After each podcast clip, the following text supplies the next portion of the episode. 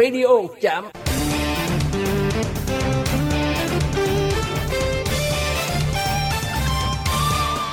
Chạm. Chạm. Chạm. Hello, chào mừng tất cả các bạn đã đến với kênh Postcard của Radio Chạm. Và mình là Công Nghĩa. Đây là số postcard đầu tiên của mình trên kênh này. Mình cảm thấy rất vui khi mà Chạm đã là một cái sự lựa chọn trong vô vàng những cái sự lựa chọn khác Mà các bạn dừng lại để mà lắng nghe và ủng hộ. Cứ mỗi số phát sóng thì mình mong là có thể chia sẻ hết những cái... Uh, nói sao ta không hẳn là một bài học mà nó là những cái kinh nghiệm những cái mẹo vặt trong cuộc sống mà mình đã áp dụng. Ít nhất thì nó cũng đã thay đổi cuộc sống của mình theo hướng tích cực hơn và mình mong là nó sẽ giúp ích được cho các bạn. À trước khi mà bắt đầu cái chủ đề của ngày hôm nay thì cho mình hỏi nha đã bao giờ các bạn đã phải trải qua cái cảnh mà đầu tháng đã hết tiền chưa? Hay là, trời ơi, tháng này mình đâu có xài cái gì đâu mà sao không còn đồng nào hết vậy? Hay tệ hơn nữa nha, là mình phải mượn tiền trước của tháng sau để mà bù cho tháng này. Nếu câu trả lời đó là thường xuyên, thì đây là cái bài postcard dành cho bạn.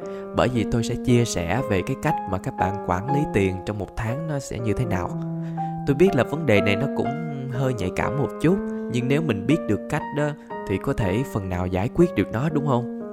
Rồi, còn bây giờ, bắt đầu.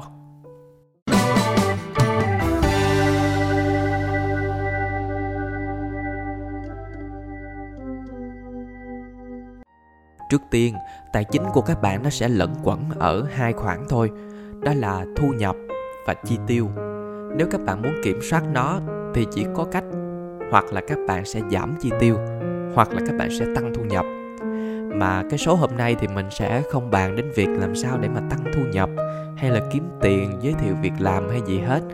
Tại vì nó phụ thuộc nhiều yếu tố và năng lực của mỗi người nữa. Nhưng nếu các bạn hứng thú thì mình sẽ làm nó trong một cái số nào đó tiếp theo. Còn một cách là giảm chi tiêu. Cách này các bạn làm liền luôn cũng được nữa. Bây giờ đó, lấy một cái tờ giấy hoặc là viết note lên trên điện thoại gì cũng được tại vì cái cách này nó cũng khá là đơn giản. Rồi các bạn sẽ làm một cái bảng thống kê bao gồm 3 cột. Một cột là chi tiêu bắt buộc. Ở đây các bạn sẽ viết ra tất cả những cái khoản chi mà nếu như không có nó thì các bạn sẽ không sống được. Ví dụ nha giống như là tiền ăn nè tiền điện nước nè tiền nhà nè tiền uh, rác nè ví dụ vậy vân vân. Đó rồi một cột là cái khoản tiết kiệm các bạn sẽ đặt mục tiêu tiết kiệm cho tháng. Và nhớ là phải tuân thủ nó một cách nghiêm túc. Tại vì đây đó là một cái khoản mà các bạn dùng nó để giải quyết những cái vấn đề cấp bách những cái vấn đề phát sinh trong tháng. Chẳng hạn như lỡ tháng đó các bạn bệnh thì đây là cái khoản có thể giúp đỡ các bạn trong cái thời gian đó. Hay là ừ, tháng đó các bạn được mời đi tiệc cưới hay là các bạn được mời đi sinh nhật thì cái khoản tiết kiệm này là cái khoản giúp các bạn um, giải quyết những cái sự kiện đó còn cột cuối cùng là cột chi tiêu không bắt buộc. Đây là cái khoản chi mà các bạn có thể kiểm soát được. Ví dụ như là mua sắm quần áo nè, mỹ phẩm nè, hay là tiền đi hẹn hò, tiền đi bar, đi pub, hay là bất cứ một cái khoản nào khác. Mà nếu không chi thì nó cũng sẽ không ảnh hưởng nhiều đến các bạn. Việc làm này đó thì nó cũng khá là đơn giản, nhưng mà nó rất hiệu quả nha. Mình ví dụ thôi, giả sử một tháng đó mình có 5 triệu mình liệt kê ra được những cái khoản chi bắt buộc mà mình không chi là không sống được đó đó, là 3 triệu. Và mình đặt mục tiêu tiết kiệm là một triệu một tháng. Vậy thì mình còn lại một triệu để mà chi tiêu một cách thỏa thích cho bất cứ cái vấn đề nào trong tháng đó. Thì mình có thể đi làm từ thiện, đi ba, đi búp, đi hẹn hò, đi mua sắm, vân vân. Mình thích cái gì mình có thể tiêu trong một triệu đó. Rồi, giả sử như ngày đầu tiên mình gặp một cái áo giá 500 ngàn, mình phải rất đắn đo và băn khoăn. Tại vì nếu như mình mua nó thì mình chỉ còn lại 500 ngàn để mà mình sống 29 ngày còn lại một cách thoải mái rồi đúng không? Mà giả sử như bạn bè có rủ đi chơi hay gì đó thì cũng sẽ kẹt. Nên đây là một cái mẹo đánh lừa tâm lý của các bạn để mà các bạn ít tiêu xài về những cái vấn đề mà nó chưa đáng lắm. Còn hai cái mẹo nữa mà để các bạn giảm chi tiêu mà mình cũng đã từng thử áp dụng và thấy nó cũng khá là ok.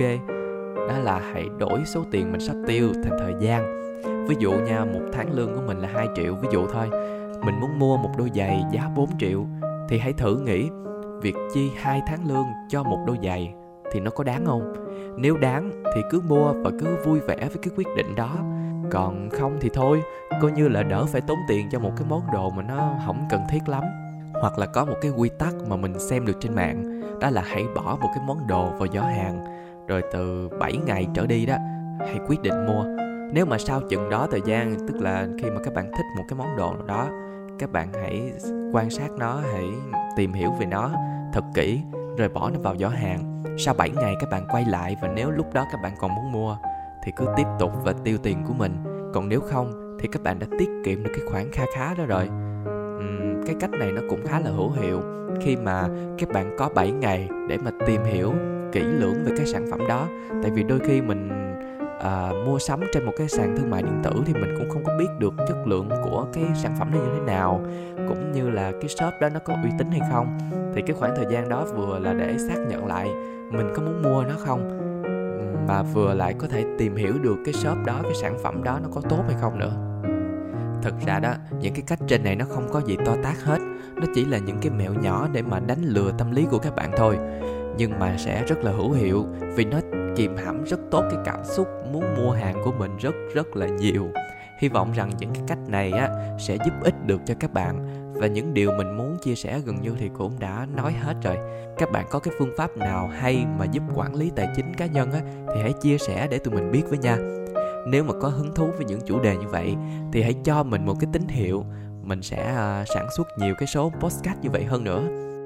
Chương trình thì cũng đã đến lúc kết thúc rồi. Còn mình là công nghĩa. Cảm ơn các bạn đã lắng nghe. Xin chào và hẹn gặp lại.